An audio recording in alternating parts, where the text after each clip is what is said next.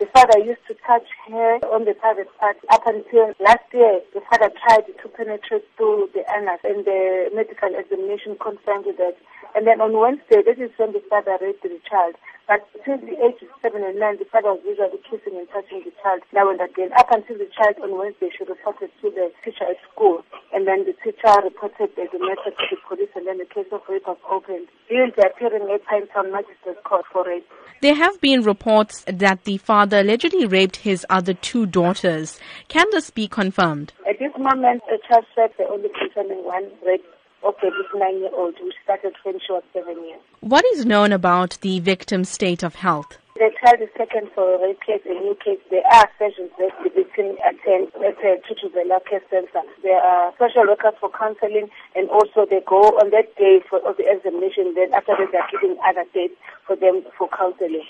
But the state of health, I cannot confirm that. Let's talk about the placement of the victim. Is it known who the child is staying with at this stage? No, I'm not aware. What assistance do police offer victims of rape? Investigation. Do investigation arrest the suspect.